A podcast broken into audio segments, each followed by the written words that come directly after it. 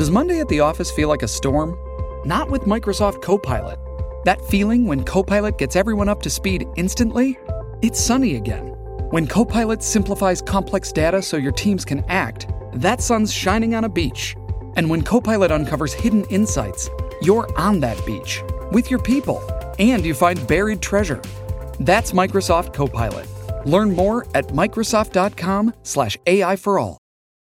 This episode is brought to you by Shopify. Do you have a point of sale system you can trust, or is it a real POS?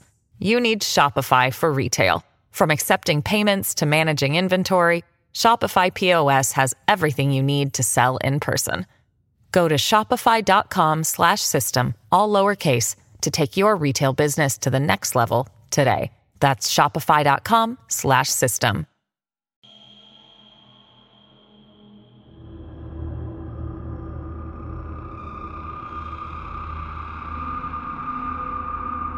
In 1987, two teenage boys in Arkansas were run over by a train. And to hear it from the sheriff's department, that's about all that happened. Over the next few weeks, we'll cover the controversy surrounding the boys on the tracks. In part one, we'll meet the boys, recount what the train conductor and his crew witnessed, and discuss the initial police investigation, which included a very bizarre medical examiner's report. I'm Mike. I'm Ian. And I'm Dave. If you're a fan of good old fashioned mysteries, stick around because tonight's story is the start of a doozy. This is Necronomipod. The cover up began immediately, um, expanded to the medical examiner, Fahmy Malik. We were absolutely puzzled and outraged over the ruling uh, of accidental as a manner of death. Uh, we didn't think that the facts supported that ruling, uh, and what we started out to do was just to obtain a second opinion. Uh, we met resistance from all fronts, from law enforcement, from the crime lab. Uh, we retained an attorney, a private investigator, and obtained court orders to get um, testable samples of everything that they had in order to get a second opinion. And Fahmy Malik refused to obey the court orders.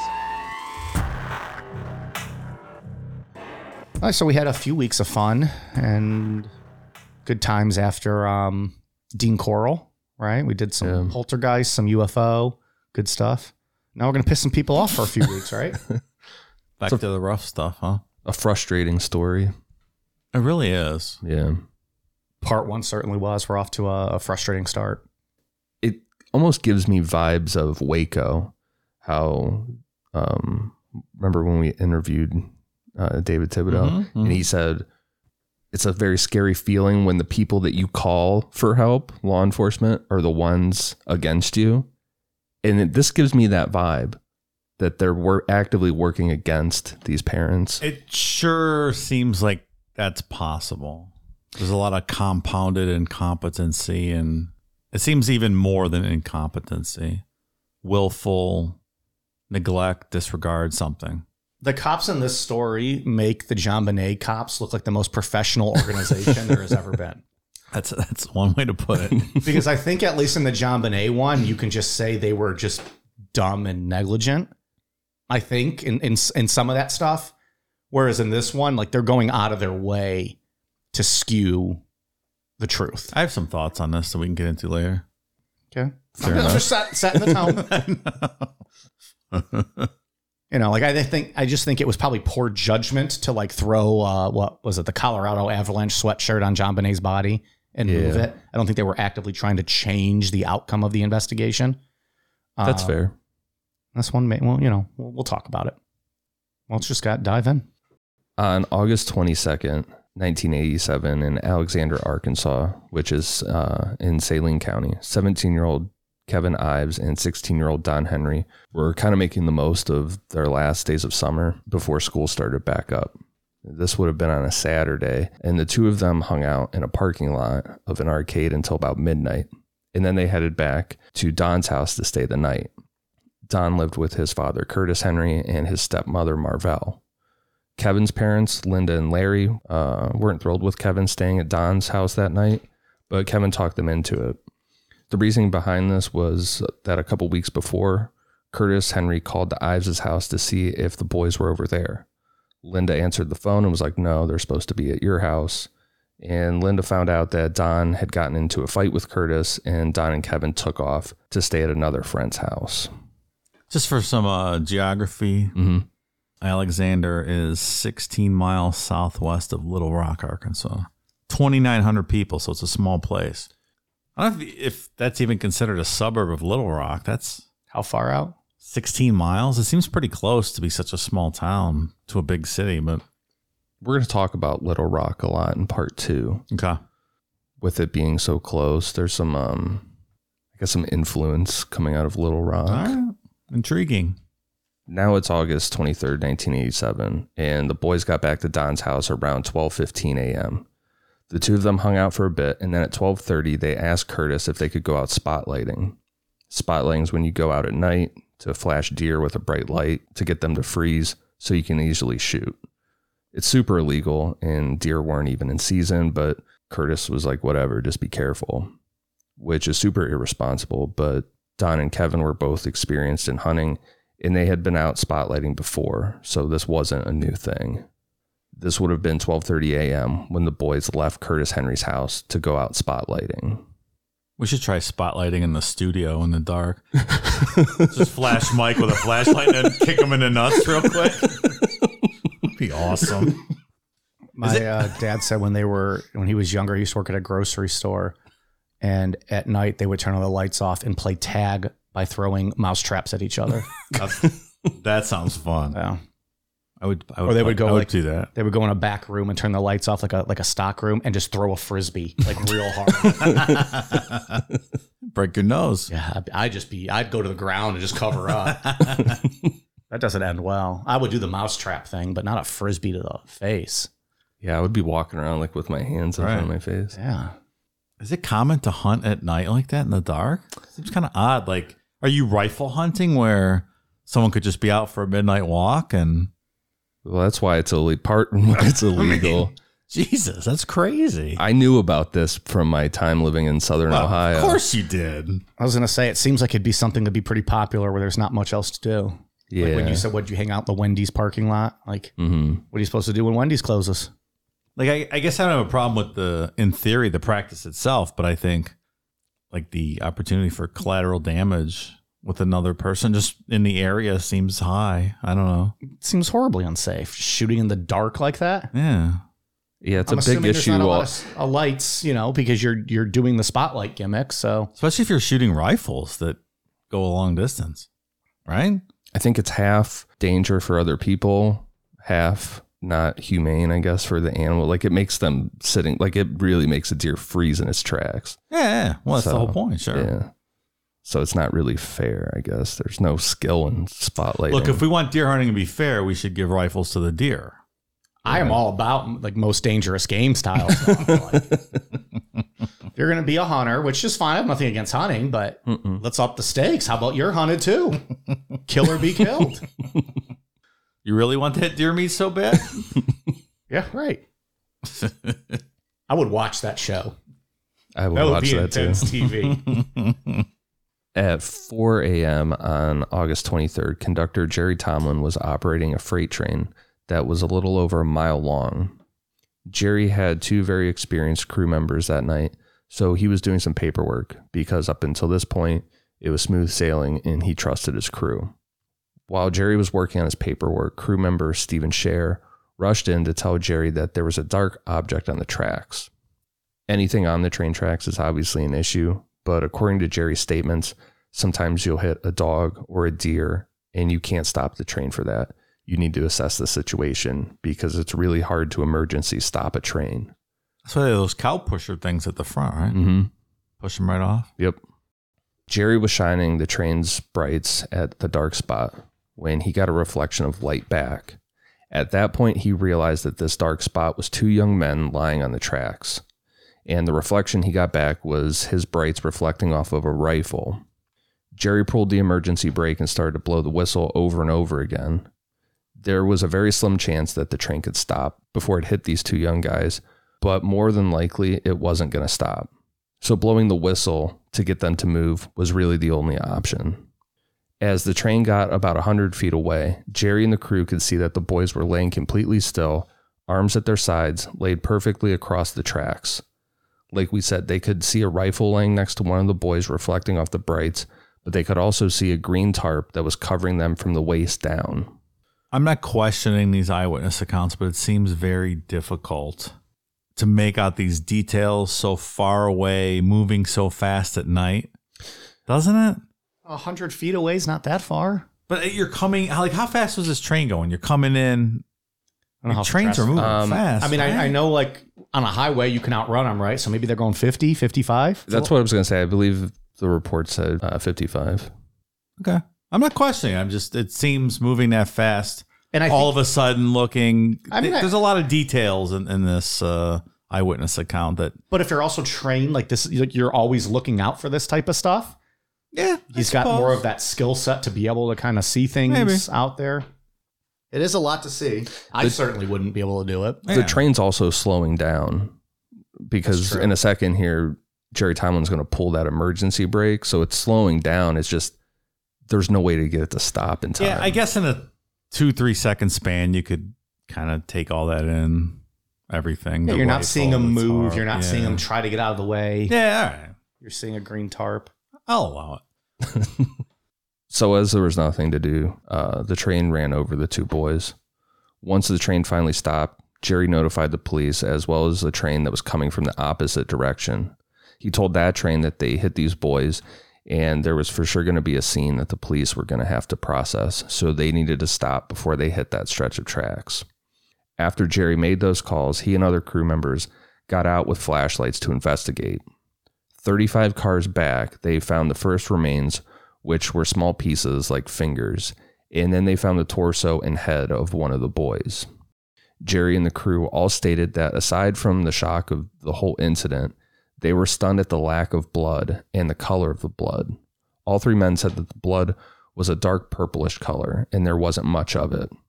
In later statements, Jerry pointed out hitting a cow or another large animal like that, and that the blood is always bright red. That has to do with the oxygen level in the blood, right? I tried to research that, but I got queasy reading about it, and I had to Yeah. stop. I can't look into stuff like that. I just think we we just watched the movie X not too long ago, and we did a you know a Patreon show about it. Patreon.com slash Necronomipod. $10 tier. Hear us talk all about X and Kid Cudi and his cock. That's the one. But in the early scenes of that movie, there was a scene where a cow had gotten hit by a semi, Mm-hmm. and it was just you know complete annihilation all over and bright red blood. That's how I Yeah. like how I would initially picture Did that a scene bother like you? This It made me want beef jerky. No. I'm not going to lie. it did not bother me. No, I, but I realized it was not real. So, although it might have been, they might have used a real cow for that. It sure looked real. I mean, do you want that though? Like, uh, wasn't I was just listening to Art Bell and they were recapping the poltergeist and how he used real bones and all the curses that caused. Do you want? Oh, that's right. They do did. you want to use we, uh, available on cursed movies at patreon.com slash necronomipod bonus show we discuss all the cursed movies but if you use a real cow i don't think you want that kind of potential karma coming over you right Is there karma?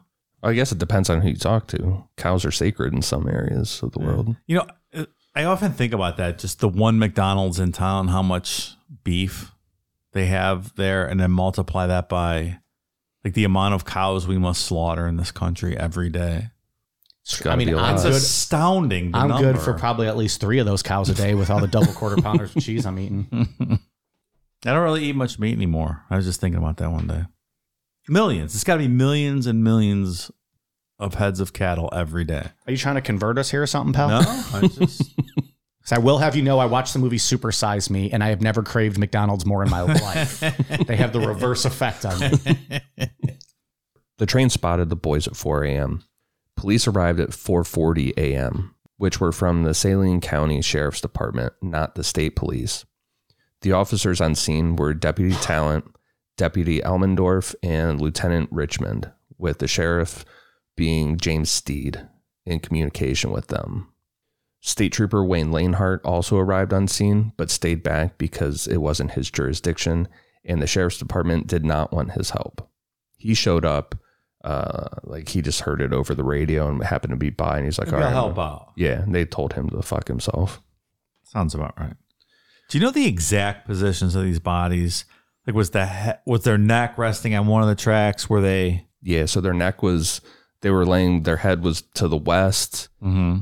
And yeah, just straight across the like tracks. feet, so feet would exceed. Feet would be hanging off the other Mhm. side of the tracks. So Yeah. in theory, their ankles should have got cut and their neck should have got cut. Yeah. Okay.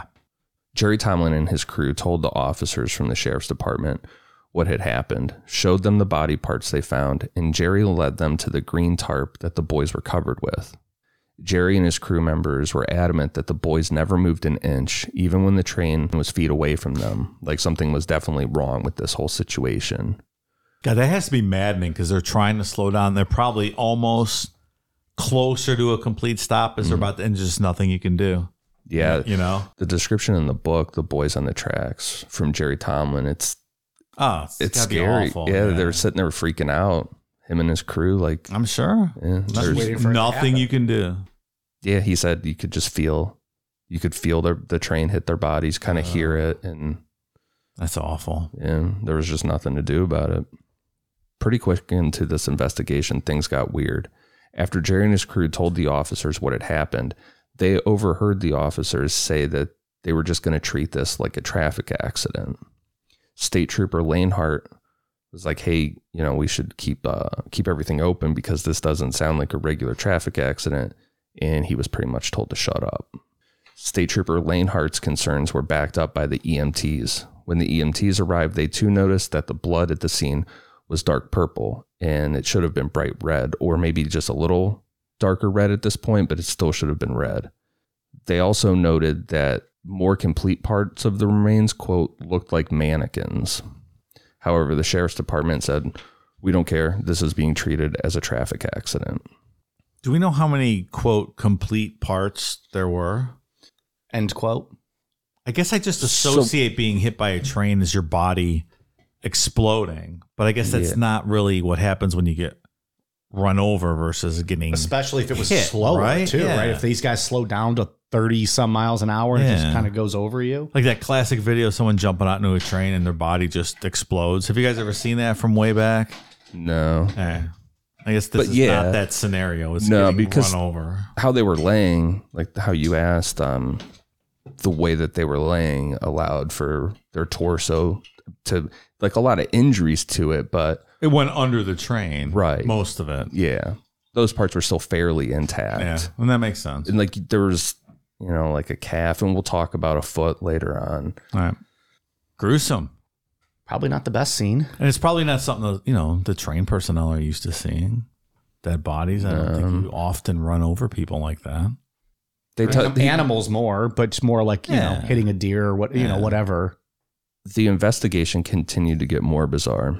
First, that train coming from the opposite direction that Jerry Tomlin called to stop was given the go ahead by the officers to proceed before any evidence was collected. So this other train just drove over everything. Crazy. Next, the officers started to act like they didn't believe Jerry and his crew about what they had seen. Regarding the rifle Jerry saw laying next to the boys, the officers kept calling it an alleged gun. Like, so where is this so called gun that you saw? Because we don't see it. So called. Yeah, being very aggressive with that whole thing. Like, Right. where, look, show me where this gun is, kind of thing. Then the craziest shit that I've ever heard in, in police doing stuff with these kind of botched investigations. The officers told Jerry Tomlin, You didn't see a green tarp. It was just an optical illusion. And Jerry Tomlin's like, I just walked you up to this 20 minutes ago and showed you guys, like pointed it out. And the officers just said, Yeah, that wasn't covering the boys. That was just an op- optical illusion. So we seen the tarp was on them still post collision? That seems no, it was it was ripped off. but it was somewhere else. Though they're pointing it out. It wasn't actually And the on cops the are just saying bodies. you see. No, well, the hmm. conductor saying it was on the bodies when when it, they hit, but not after. Is and what then I after, was yeah, the cops are like, "Oh no, you didn't see that on their bodies." Yeah, afterwards it got you know got thrown off, ran over by mm. the train and thrown off, and that was part of the evidence that Jerry Tomlin and his crew found. yeah, just laying. I by just wasn't sure if it was yeah. still on the whatever remained of the corpses. But he pointed it out to the officers, like we found this tarp. This Yeah, was was yeah. this was laying on them when we hit.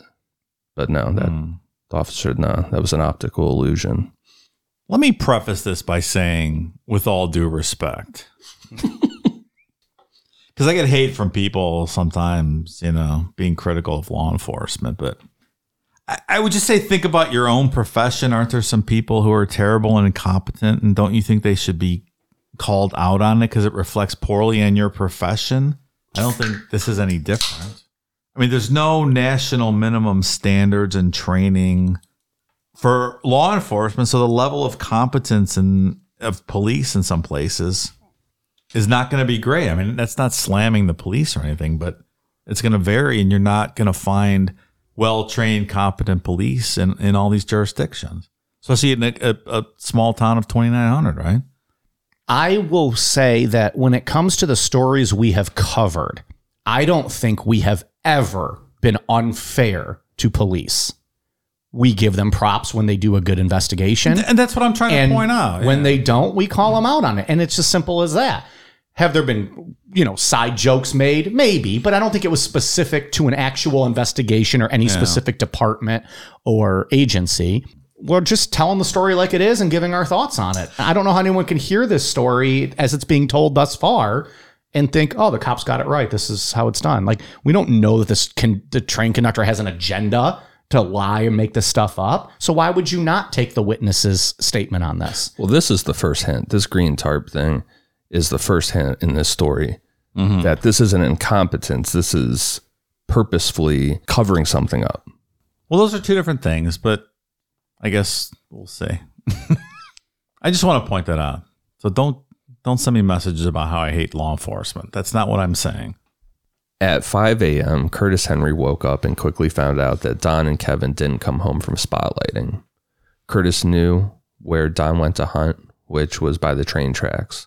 So Curtis went driving around on dirt roads in that area looking for the boys when he came upon a deputy. Curtis asked the deputy if he had seen two teenage boys in the area, to which the deputy said no, even though he knew damn well that there had been two boys hit on the train tracks. Curtis drove around a bit more and then decided to go home and call Linda Ives to see if the boys were over there. Linda wasn't thrilled with Curtis Henry to start because of that whole argument incident and the boys uh, left last time Kevin stayed over there. But now she's really like, what the fuck? You let them go out and illegally hunt in the middle of the night. And Curtis told her not to worry and that Don knew that area like the back of his hand and they would be home soon. About two or three hours later, so this would be around noon, Curtis called Linda back and he was in a panic. He said, quote, get over here quick. They've been shot and tied to the railroad tracks and they've been run over by the train. Shocking statement. Yeah, pretty crazy to hear. Don't you don't want to hear that over the phone Now goes or in person? But you know, goes from oh though my son knows this area he'll be home any minute to oh they got ran over by a train they're dead Linda was in complete shock. Like she didn't know what to make of what Curtis had just told her. Her husband, Larry, was also a train conductor and he was out on a job. So Linda called her neighbors to come over to watch her daughter, Kevin's sister, while she figured out what was going on. When Linda got to the Henry house, the first thing she saw in the driveway was Kevin's 1987 Camaro. So she thought to herself that Curtis was wrong, didn't know what he was talking about. However, when Linda got out of her car, Deputy Talent walked out of the house to meet her. I had a '77 Camaro. Yeah. That's all. i wasn't alive then was it cool that was a sweet car It had no floorboards in it. So Oh, is this remember the we one? talk about Yeah. shooting bottle rockets out of the Yeah. bottom? Awesome. driving around listening to Kiss's Love Gun uh, eight track at oh, that you time. know it. Did not have an eight track. This before eight tracks, right? what did just a regular radio, I guess. No, a CD player. Aftermarket. So this was like more like '90s. You had it then. Well, I wasn't driving in the seventies. Yeah, dude. Come on. man. You could have been. What are you talking about? '80s at least. oh, the eighties. Yeah, That's what I just assumed it was that. eighties years later. eight ish. I'm just saying, but there wasn't CDs in '88 for whatever your first car There was. was. Is there CDs on? I think so. Maybe I'm I, that I honestly maybe don't not. know. Maybe I'm misremembering. it. I was Cassette thinking that was maybe. cassettes. Maybe it was maybe cassettes. cassettes at that time. yeah, time. you're probably right. Now I don't fucking remember. So Deputy Talent tells Linda that the two boys were hit by a train last night, but Curtis was wrong. They were not tied up or shot or anything like that. Where did he get that from? It's not clear where he got- really? yeah. This is a, the first very strange part of this story that I yeah. finding, uh, I don't know. hard to explain. Yeah, I'm not sure. Hmm. Like that's very specific. Yeah. And someone told him that. Or he he- overheard something. Hmm. Or did she recall this later and was embellishing? That could be possible too. Yeah. Talent told her that they hadn't identified the boys yet, but they were in the process of matching dental records. What led the sheriff's department to the Henry house was a camo baseball hat that had a Little Rock electric logo on it and Henry written inside. Curtis Henry was high up in the Little Rock Electric Company, and Don always wore that hat. Deputy Talent asked Linda for a description of what Kevin was wearing that night, and it matched what was found at the scene. I think it's mandatory for every male over 16 to wear a camel hat in Arkansas, right? I think you get arrested if you don't wear one. Hey, I like Sounds about camo right. hats. Skull ring in your uh, back jeans pocket, cowboy boots, lip puffed out three inches from that big dip in your mouth, cut off shirt.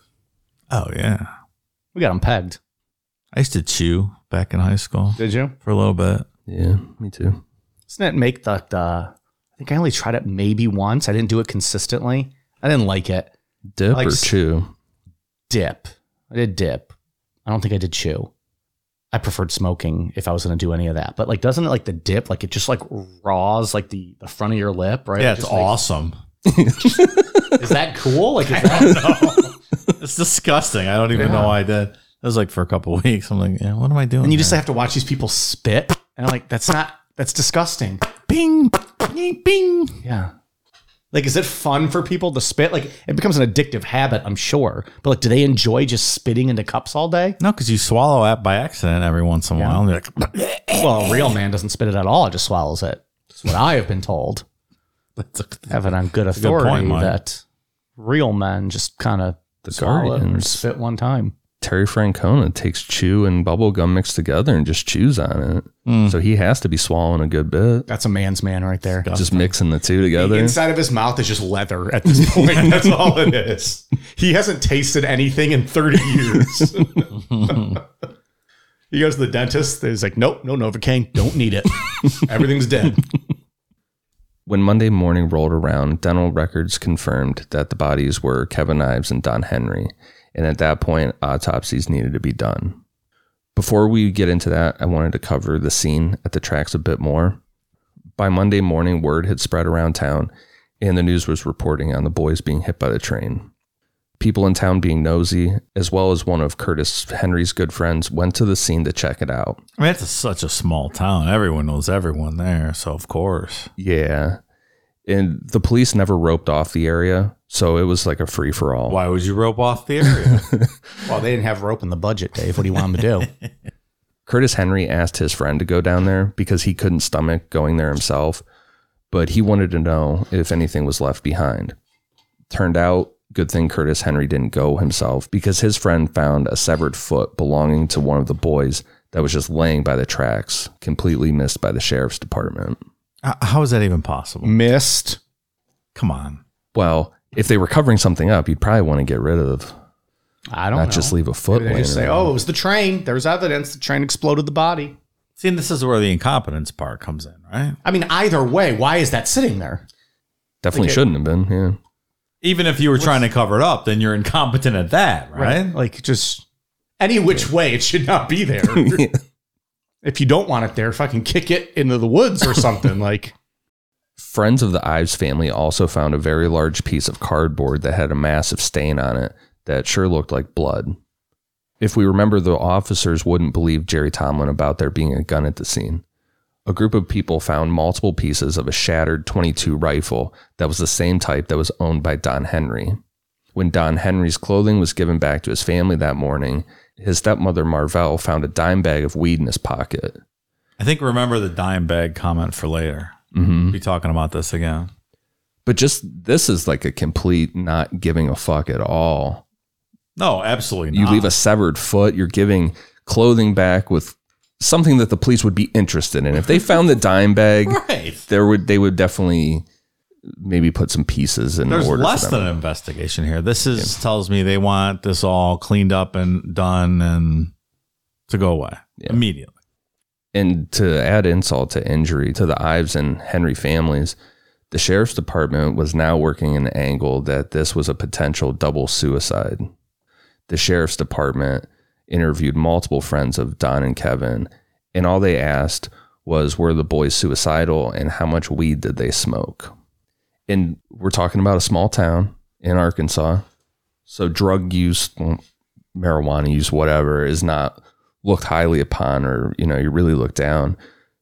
Even though everyone's doing it. Yeah. But Linda Ives is like, it's like they're making our kids out to look like these huge, like druggies, Yeah. like these suicidal druggies. Like and- every other teenager in this country weren't doing the same thing. It's Yeah. like an episode of Reefer Madness here. Now, a word from our sponsor, BetterHelp. You ever have one of those days where you couldn't wait to get to sleep at night, but as soon as you put your head down, all your problems come racing back into your mind, keeping you up, tossing and turning all night? Yeah, it happens to a lot of us. It seems we all tend to focus more on our problems instead of focusing on solutions to these problems. How do you think your life could change if you had a different mindset on problems, focusing more on solving them as opposed to stressing about them day in and day out? It can be tough to train your brain to stay in problem solving mode, especially when faced with challenges in life. But when you can learn to find your own solutions, there's no better feeling. Working with a therapist can help you become a better problem solver, making it easier to accomplish your goals, no matter how big or small they are. Your mental health should be taken seriously. Nothing can cripple your day or stunt your motivation more than feeling depressed, anxious, or sad.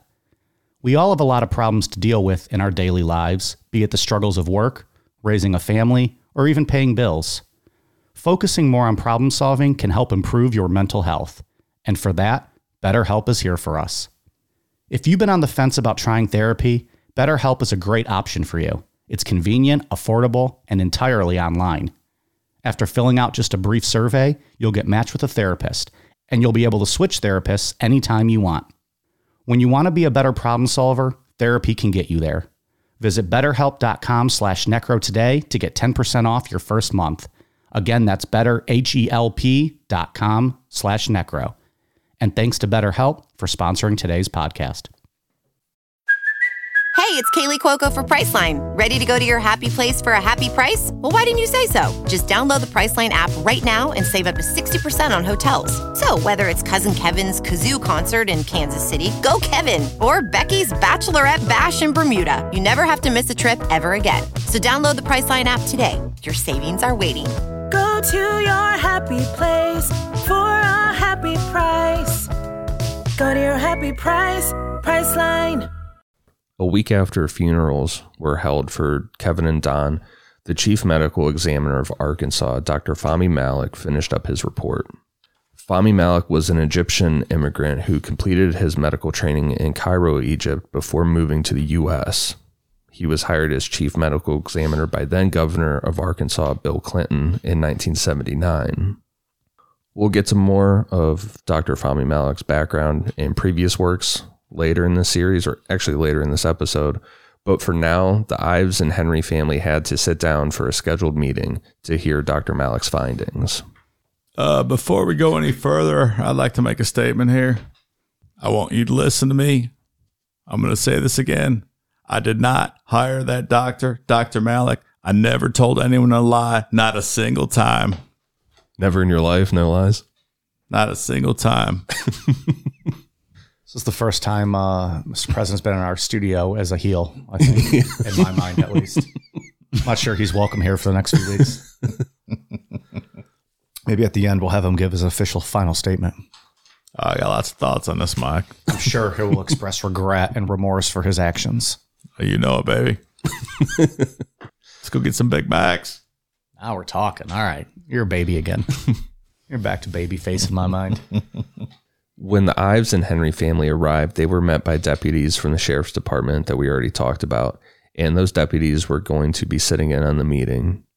Larry Ives had that piece of cardboard with the big stain on it, and he turned it over to the officers at this meeting so that it could be handed off to a state testing facility. Spoiler alert, that piece of cardboard was never documented, and when asked about later, the sheriff's department said that it was never given to them. There's some really heavy handed stuff going on here already. Yeah. Showing up, well, we're going to sit in this meeting with you and oversee it and all. Like, no, that's not necessary. When do you ever see that happening?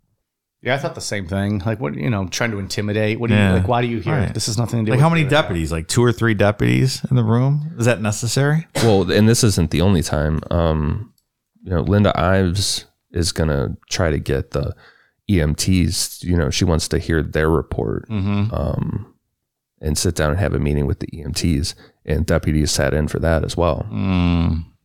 I got to tell you, being detained by Southern Sheriff's Department deputies is on my list of things to do right after being castrated. Like that's not something I ever wanted in- to do, right? There's no holds barred down there. no rules. Almost happened to me one time. Yeah. Another story for another day. Honestly, don't even remember what southern state I was in. Hmm. So we were traveling, but it was the South. Any hoodles? Once they were inside, the Ives and Henry families were immediately thrown off by Fahmy Malik.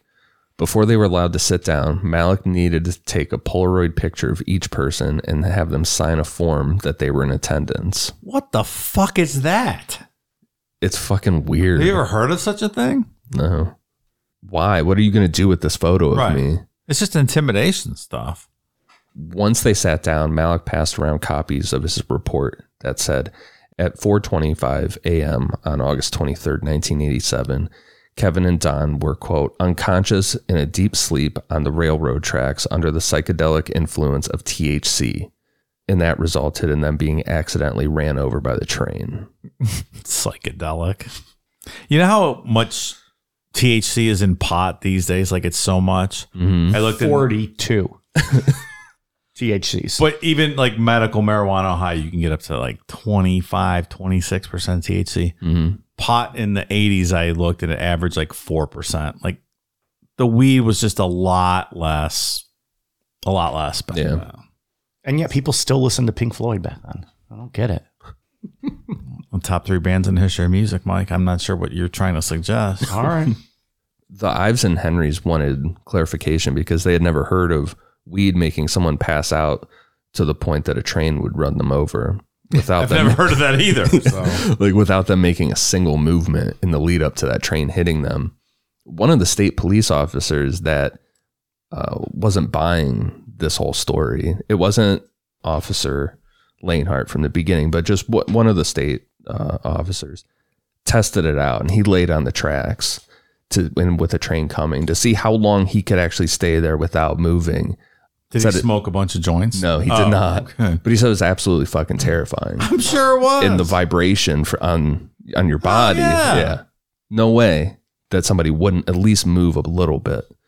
well, you're, you Show some kind of life, Yeah. right? Like You're highly uh, under the influence of weed many times, Ian. Do you think you, we would ever lay down on the railroad tracks? No, I wouldn't. Like that's crazy. maybe during the Katherine Knight episode. that was alcohol though. That's true.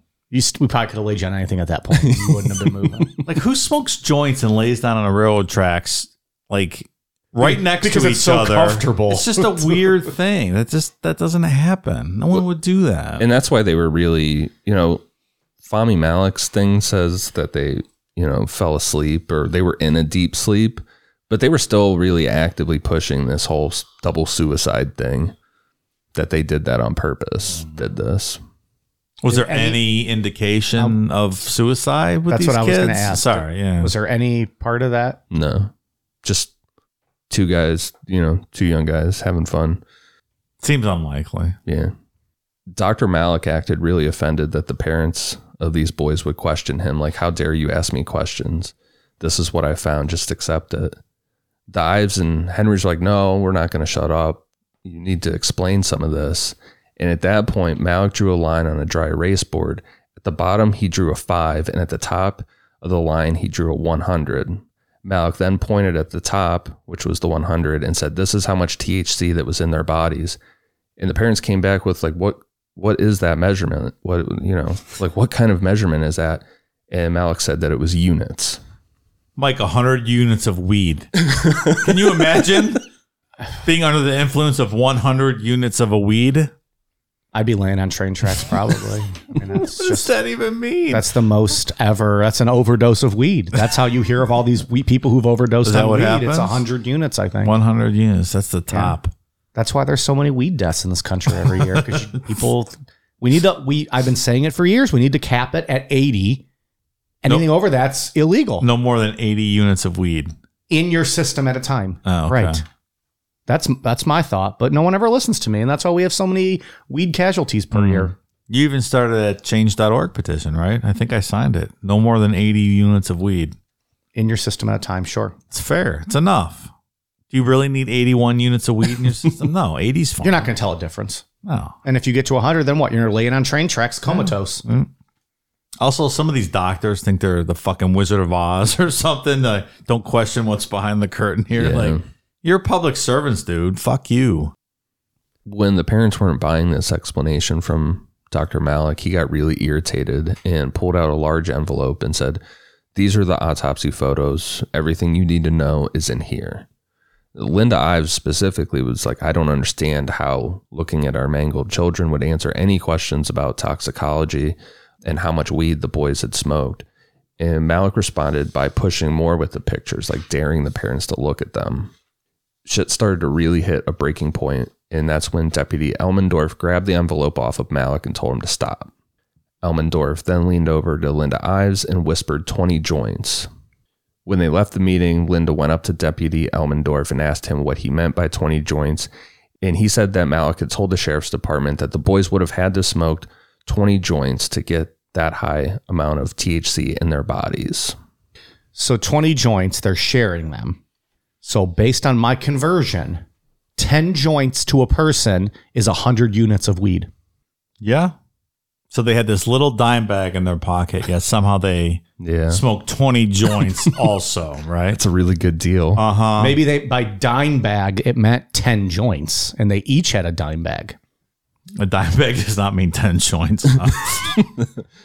We're in a we're in a, a, a, a, a system here. We're we're talking about units of weed in them. So I don't think we can just define what they mean by dime bag. just You're gonna get two or three out of a dime bag.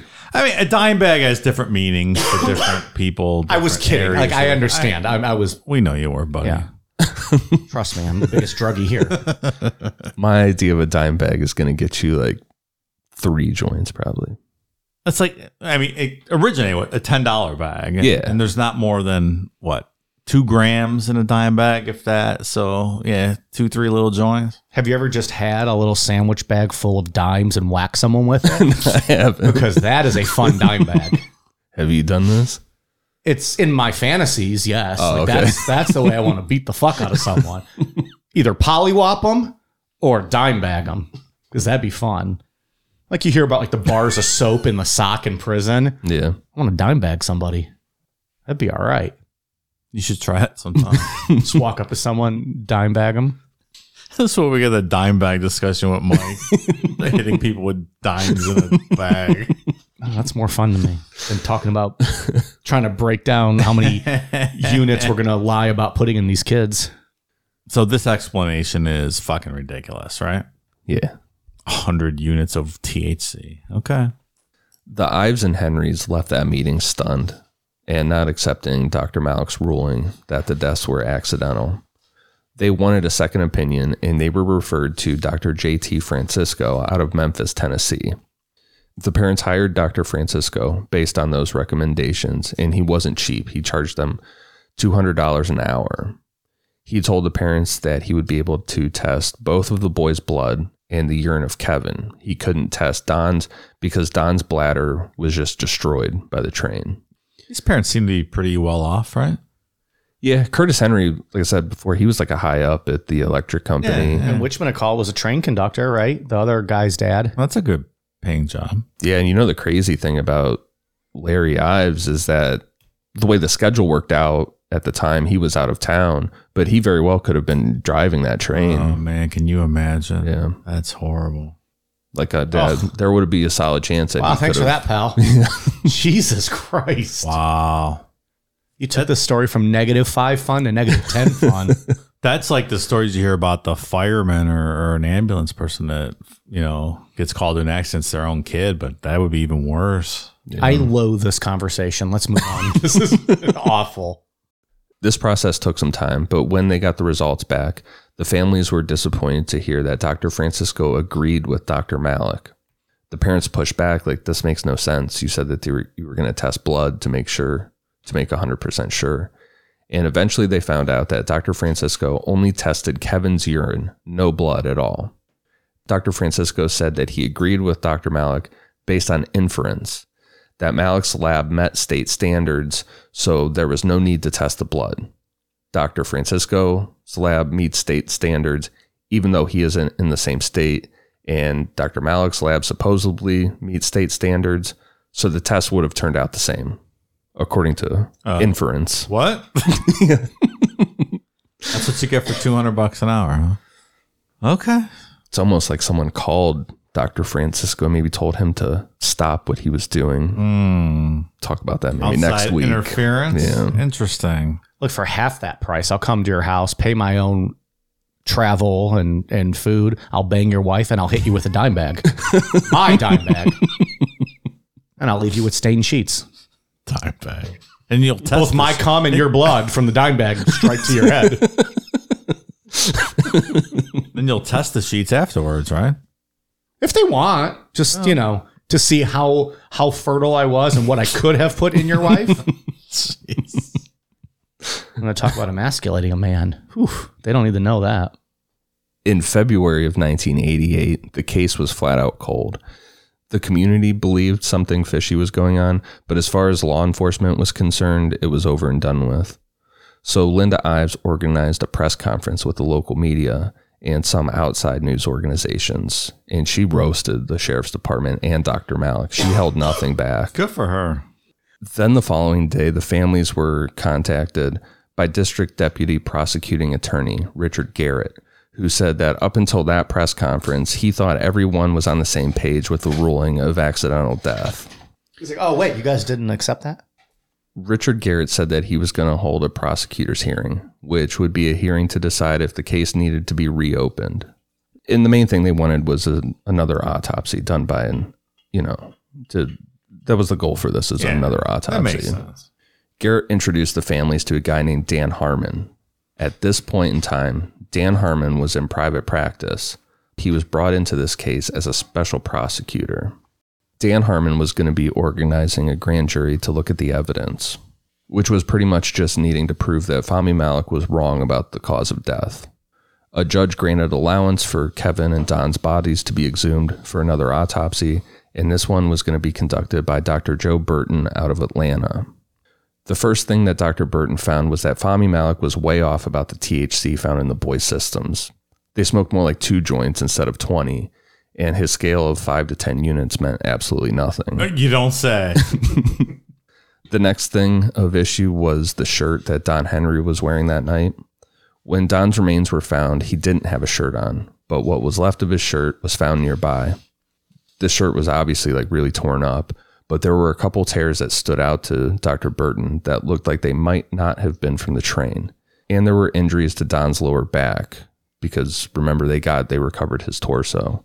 And those injuries didn't look like the train would have caused them, like they stood out from the other ones. So he took the shirt to a private forensic lab in Atlanta. so in theory, they're if they're laying like that, the train should slice the top right around your neck, right around your ankle. I mean, I guess it was how they were laying on it, though, because it's not like train tracks are super wide. It could have been lower back ish, and your legs are still dangling over the other side. But a good portion of your torso should have been unharmed because it should have gone under the train, right? Is that the idea we're working with here? Yeah. And I guess, do we know specifically, did the conductor ever give like how he saw them laying?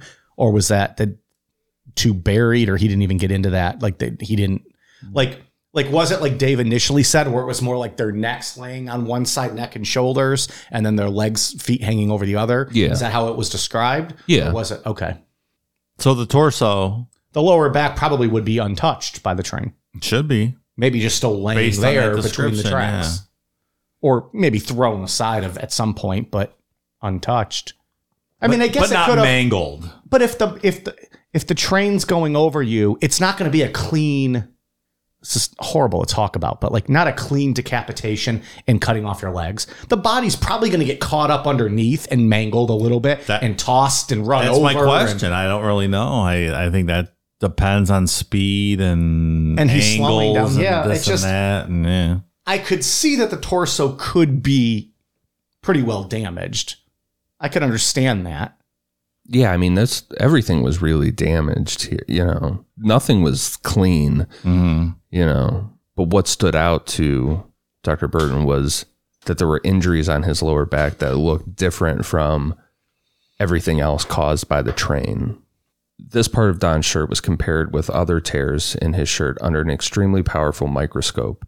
And this microscope could tell if the shirt had been torn by the train or cut with something sharp. Dr. Burton concluded that those tears in the lower back of Don's shirt were different than the ones caused by the train. These lower back ones were made by something really sharp, like a knife. There was also different blood stains around these presumed knife tears, meaning that Don more than likely bled into this part of his shirt from whatever made that tear before being hit by the train. The next thing Dr. Burton found was that Kevin had an injury on his left cheek that didn't match any other wounds caused by the train, and nothing on the front of the train would have made this injury. They were like you brought up earlier, Dave. They have those cow catchers on the uh-huh. front of them. Yeah. They were expecting something along those lines on Right. his face. Okay. Dr. Burton sent out pictures to another forensic expert, and it was determined that the injury on Kevin's cheek matched up with the butt of a rifle. Dr. Burton couldn't conclusively prove it, but the injury sure looked like it was caused by the gun that Don and Kevin had on them that night while hunting. Last, the amount of congestion in the boy's lungs didn't make sense. When there's a sudden and traumatic death, there isn't a lot of buildup in a victim's lungs. The high amount of fluid in the boy's lungs led Dr. Burton to rule that Kevin and Don had been dead before being placed on the tracks or severely knocked unconscious. That fluid's still in the lungs when you exhume them?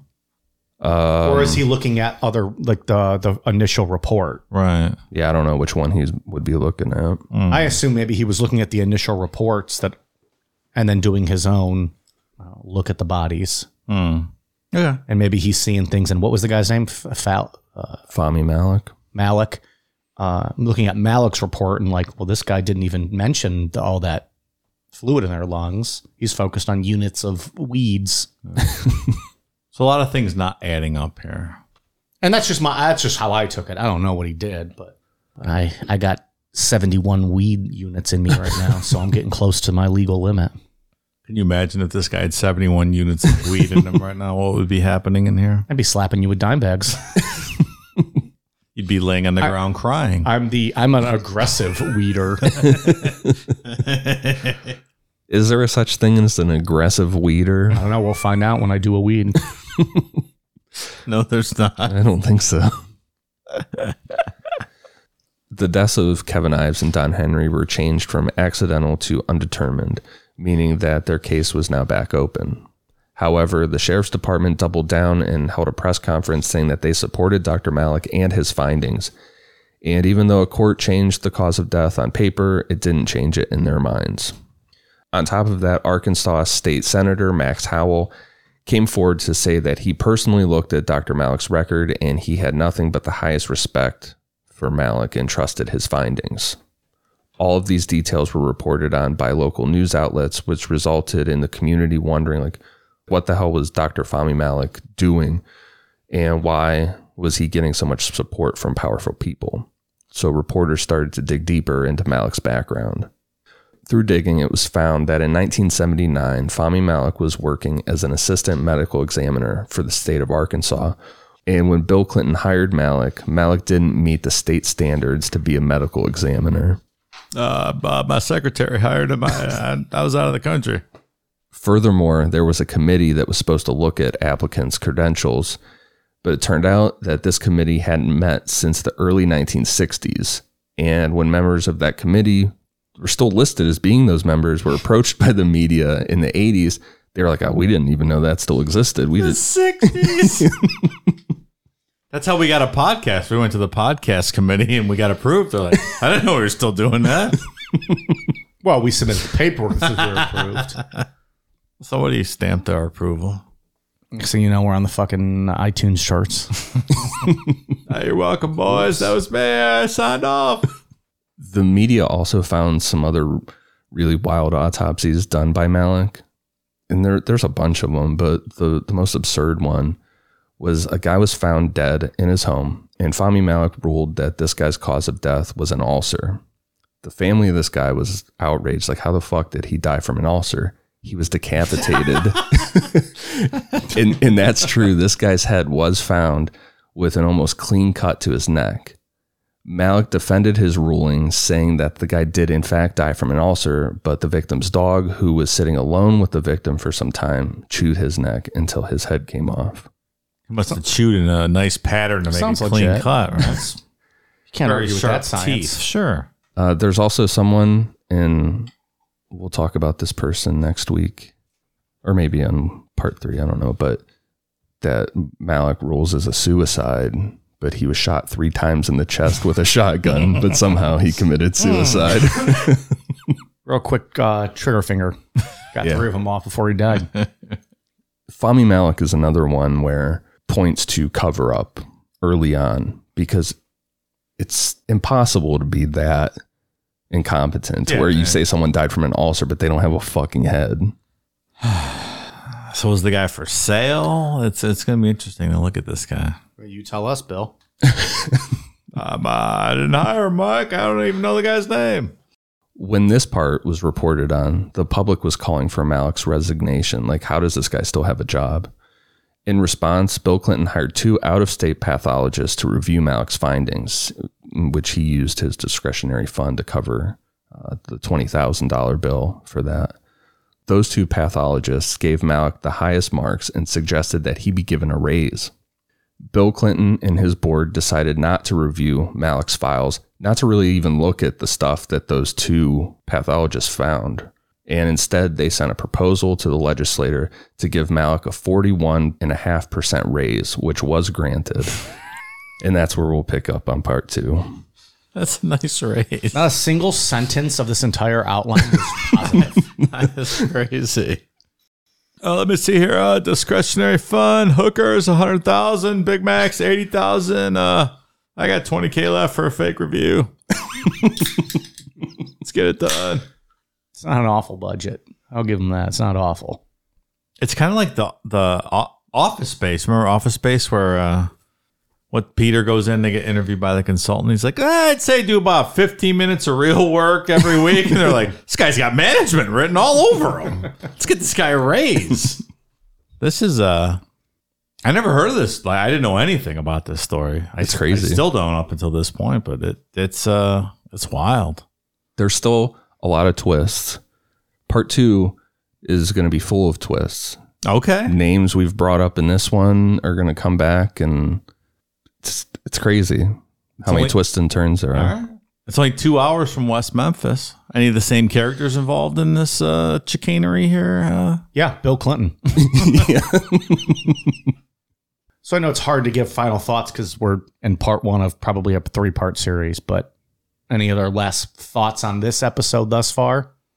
there's an awful lot of fuckery going on, clearly already. Clearly. Hashtag fuckery. No doubt about that. And every time I hear the, I see the word um, "boys on the tracks," I hear Nicki Minaj saying "bees in the trap." I, don't, I don't know why, so I hope half of you hear that all week too. When I boys on the tracks, b- b- boys on the track. Boys on the Tracks to me sounds like the most stereotypical Bruce Springsteen album. Just sounds like that's probably his early 80s album. When he first, like, the first time I ever heard of Boys on the Tracks, Ian might have brought it up for something years ago. And I was like, what is he talking about Bruce Springsteen for? Like, it just sounds like Bruce Springsteen. You hear Bruce? I hear Nicki Minaj. One of them is good. The other one is Bruce Springsteen.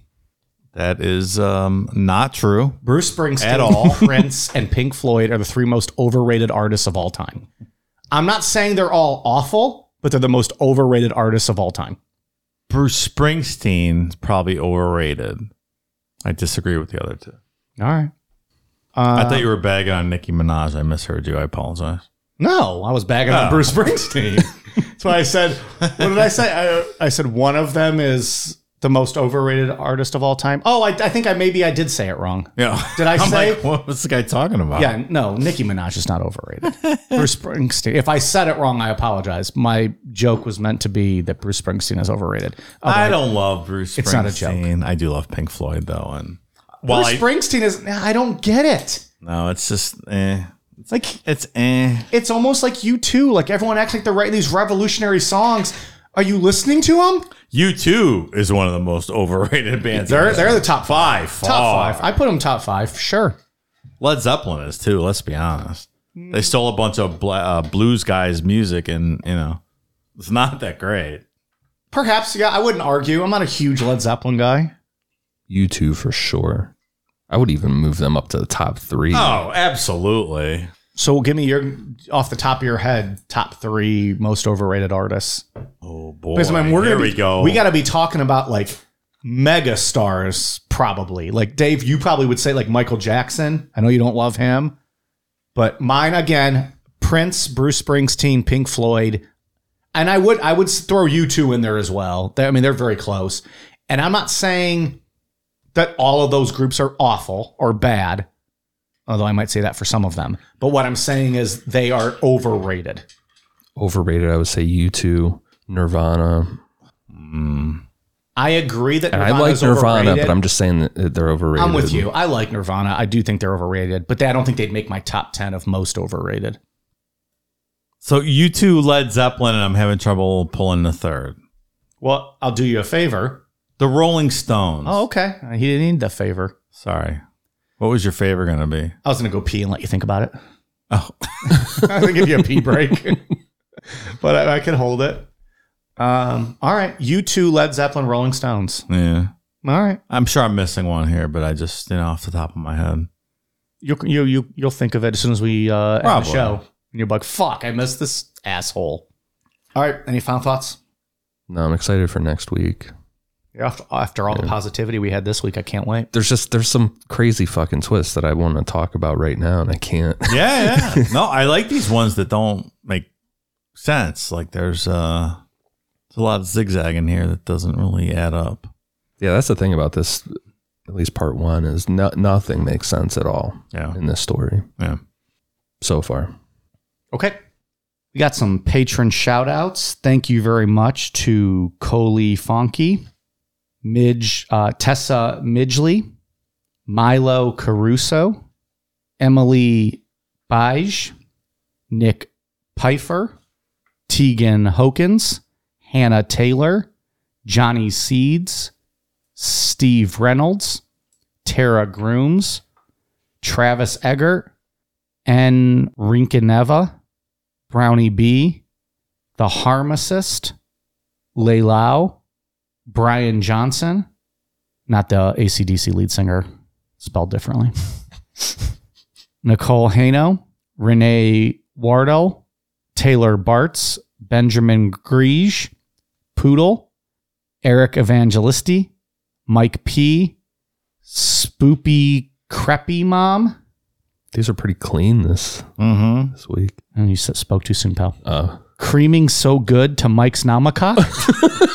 never mind. Did you plan that? Like, no, I didn't literally- at all. I was just sitting here thinking it. Connor, Catherine Hawkland, Mike Shoop, Trenton Parker, Christy Screws, Blaine McCubbins, Andrew Coleman, Courtney Holmes, Mudflaps McGee.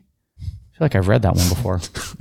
Jen, Hunter Ferguson, Majestically Awkward, Holly Putnam, J.R. Gamby, Craig Blair, Big Papa Kev, Noah, Miles Ryder, AJ Seifert, George Howe, Elizabeth Kraft, Francesca, Gavin Flanagan, Jose Lujano, Lujano, Field D. Snuts,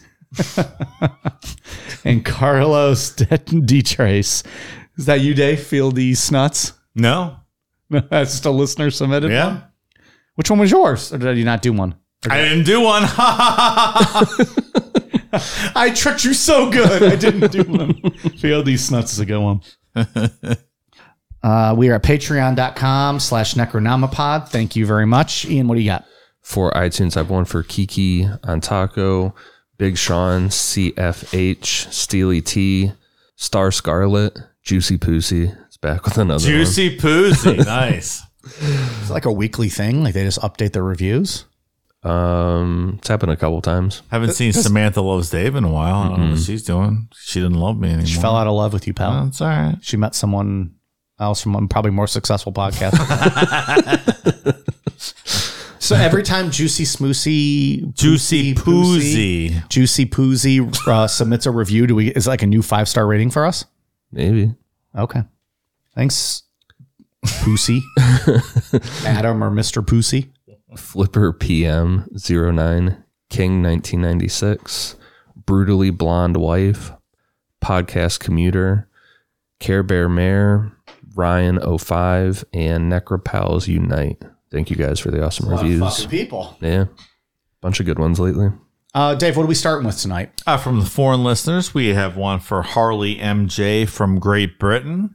All right. That's it on the, uh, the foreign list tonight. And as we said a few weeks ago, if you were a uh, current or former member of our United States military, send us a DM and give you a special shout out. What do you got, Dave? Got a couple of those. We have Coley Fonke from the Missouri National Guard, Wes Nelson from the Air National Guard, and Nikita from uh, she's an Air Force vet. Thank you so much for your service and thank you so much for listening. Yeah, we thank you. appreciate you. Awesome. Yeah. Thank you so much. All right. We are on Twitter, Facebook, Instagram, YouTube at Necronomipod, Amazon.com. Search Necronomipod for all of our merch. Necronomipod.com. What do we still got up there? Stickers? There's still stickers? We No, they're all sold out. All right, don't go there then. And uh, patreon.com slash Necronomipod. Uh, for all of the bonus content at the $5 level, you're getting three bonus shows a month. At the $10 level, you're getting four bonus shows a month. and ad free early release episodes. Look at that. Can't beat that. Can't beat it with a fucking stick. You're getting um sometimes on Thursdays before the Sunday Sometimes release. on Wednesdays. well, that's it all rare. depends. Rare, but yes, It happens. Occasionally a Wednesdays, Thursdays, Fridays, typically. Uh, at the very latest, by Saturday morning, you have this episode for that week, uh, the next Sunday. You can brag to your friends you already listened to it while they're waiting for Sunday afternoon whenever Ian decides to get out of bed and post it. and ad free, no less. All right, you guys ready for a cool down beer? Cheers.